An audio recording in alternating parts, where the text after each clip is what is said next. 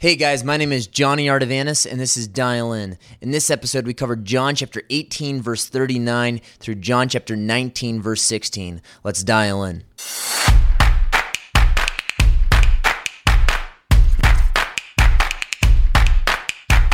John chapter 18, verse 39 through John chapter 19, verse 16.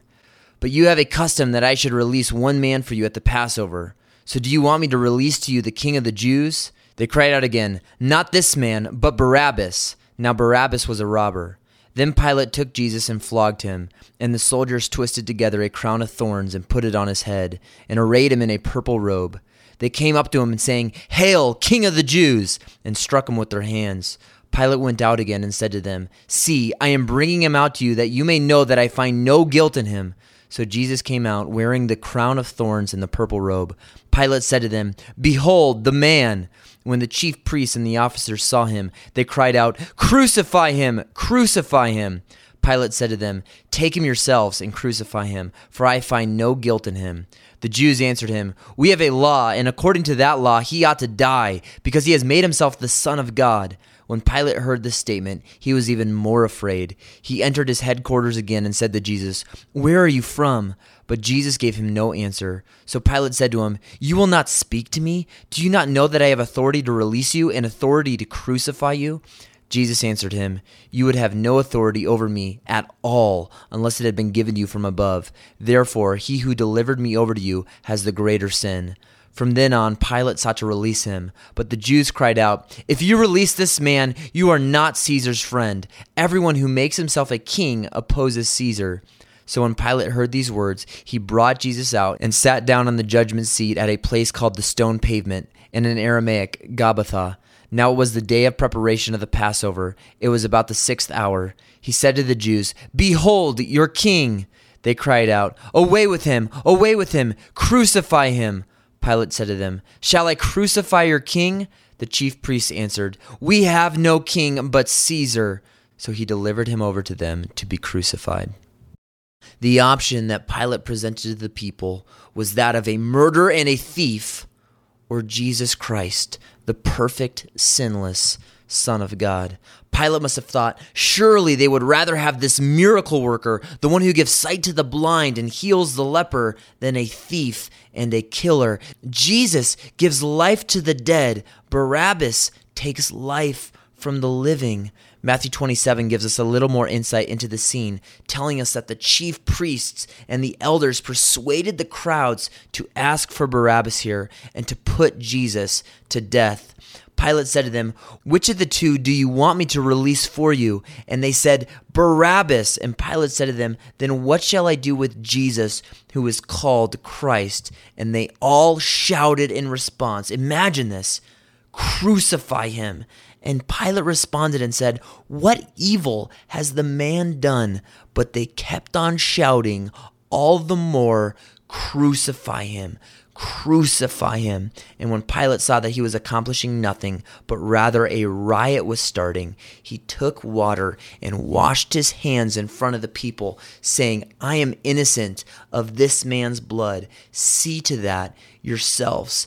And all of the people said, Imagine this with me. This is real history, real events, and real people. And they responded to Pilate, a Roman, and said, His blood, Jesus' blood, will be on our hands and will be on our children.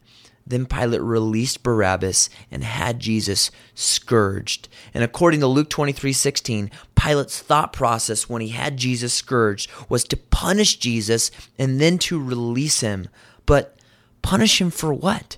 Pilate had already said that this man was innocent. He had already told the crowd, I find no guilt in the man. So why was Pilate doing this? Well, he's thinking that if he tortures Jesus and presents to the people a disarrayed version of a body, then the people will be satisfied. He doesn't want this death of an innocent man on his conscience. So in verse 1 of chapter 19, Pilate took Jesus and flogs him. Now, we most likely have a very tame understanding of what this means. Romans were professional executioners, they were professional torturers, and flogging was an art. This type of punishment would have been so severe that it was reserved only for those who had been sentenced to death. It's truly difficult for us to comprehend the pain of this. The Roman scourge basically consisted of a short wooden handle to which several leather cords were attached, and at the ends of these cords were sharpened pieces of lead and metal and bone, and the body then of the person was tied around a post with their hands, and then the person would be lashed and lashed until his body was ripped to shreds, not just in the back, but everywhere the cords touched. Bones were made bare, insides were exposed, and blood would have been everywhere. The soldiers then took Jesus and shoved thorns deep into his skull and put a robe on him as they struck him with their fists and mocked him. They're treating Jesus, think about this, the creator of the universe, like he is an idiot it is a comedy act to them. They would mock Jesus by saluting him, by kneeling before him, and then standing up and spitting in his face and beating him with their fists. The one who left his crown of glory was given a crown of thorns. So Pilate takes Jesus at this point and gets ready to show him to the crowd in hopes that this would be enough. And in verse 4, Pilate came out again and said to the people, Behold, I'm bringing him out to you so that you may know I find no guilt in him. He wants the people now to see Jesus in this pathetic condition, covered with gashing wounds all over his body, blood everywhere. His body is disfigured, and Jesus is standing silently by as Pilate makes this proposal. In verse 5, Jesus comes out wearing a crown of thorns and a robe of purple. And Pilate said to him the famous Latin phrase, Ecce homo. Behold the man. Pilate is saying, Behold, here's your king. He's mocking Jesus. Here's your threat. Here's the dangerous rebel. He looks like a fool. He's barely alive. Don't you see this? It's absurd. This is ridiculous. This man is helpless. He's pitiful. He's powerless. He's beaten. Come on, guys. Look at him. Isn't this enough? Pilate thinks the people will be satisfied. But in verse 6, the people respond, Crucify him! Crucify him! Pilate is lost on how the crowd isn't satisfied by what he has done. The Jews continue in verse 7 and say, He has made himself out to be the Son of God. I've said it before, and I'll say it again. You could never convince a first century Jew that Jesus did not make obvious claims to his deity. They not only knew this to be true, but this was the reason that they wanted him dead. He makes himself out to be the Son of God. Now, the passage says that now Pilate is even more afraid and he takes Jesus back inside. He's panicking and he asks Jesus, Where are you from? Pilate knew that Jesus was from Galilee, but, but maybe, but maybe this man before him is more than a man. This miracle worker could have come from the gods. The Romans believed in tons of gods. And Pilate is saying to Jesus, Don't you understand, Jesus? I have power to crucify you, I have the power to release you. Talk to me, respond. Now, Pilate had resided over hundreds of trials. He'd been around hundreds of accused criminals, innocent ones and guilty ones. All of them proclaimed their innocence. But here is a man before him, covered in blood, who he knows is innocent, but yet makes no defense. And in Pilate's mind, he's wondering, why doesn't Jesus answer back? Why doesn't he defend himself? But as Isaiah 53, verse 7 says, Jesus was led as a sheep to the slaughter, and he was silent.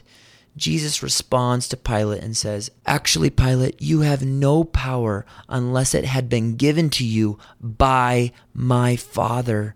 Jesus isn't trying to escape, he came to die. And in verse 12, Pilate sought all the more to release him. But the Jews shouted in response, If you let him go, you are not a friend of Caesar. And Pilate then folds in verse 16 and delivers Jesus over to be crucified. I always wonder if Barabbas followed the crowd at this point and went to watch Jesus' crucifixion. The man who was guilty was delivered because an innocent man took his place. I wonder if Barabbas, a thief and a murderer, sat on the hill and looked at Jesus naked and nailed to a cross and thought, I live because that man dies in my place.